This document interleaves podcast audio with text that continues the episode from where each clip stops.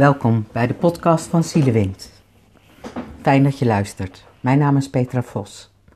Vandaag neem ik je mee in een bijzonder verhaal wat gaat over keuzes maken, moed, durf en erkennen dat je het soms niet alleen kan.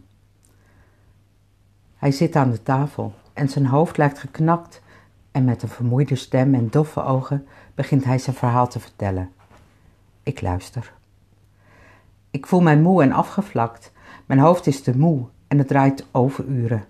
Daardoor voel ik mij steeds vermoeider worden en kan ik geen plezier meer beleven aan de dingen waar ik eerder wel van kon genieten.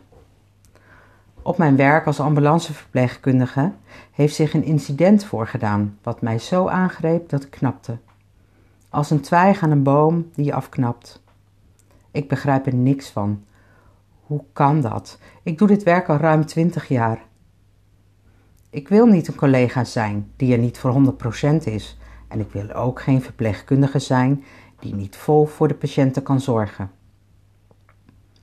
Hij kijkt me met bedroefde ogen aan. Weet je, het werk waar ik zoveel van houd heeft me beschadigd. En als ik doorga, is het misschien onherstelbaar en daar help ik niemand mee. Op het werk niet, thuis niet en mezelf niet.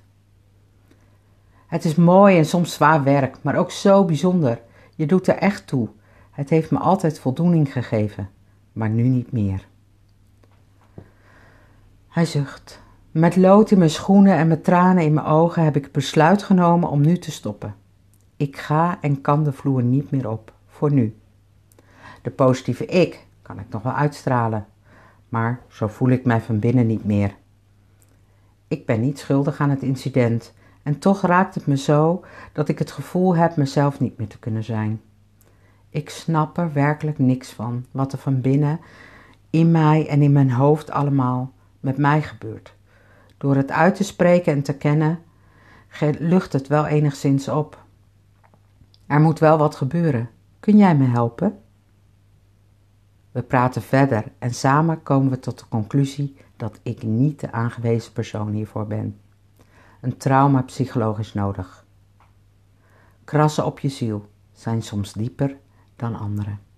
Er is moed voor nodig om dat te kunnen zien en te erkennen, om weer te komen naar wie jij bent. Het heeft tijd nodig, vertrouwen en rust, tijd om te helen. De mist die je voor je ziet langzaam weg te vegen. Misschien herken jij iets in het verhaal en is de stap naar hulp nog te groot, of misschien ben je er bang voor. Wacht niet te lang voordat je afknapt als een twijg. Delen is een eerste stap. Hoe moeilijk ook deze ambulanceverpleegkundige heeft de keuze gemaakt om met een traumapsycholoog te gaan werken.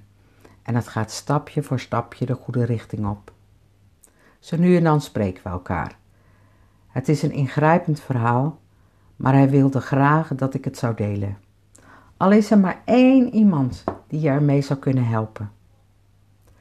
Zorg ervoor. Het zit in hem, zelfs nu.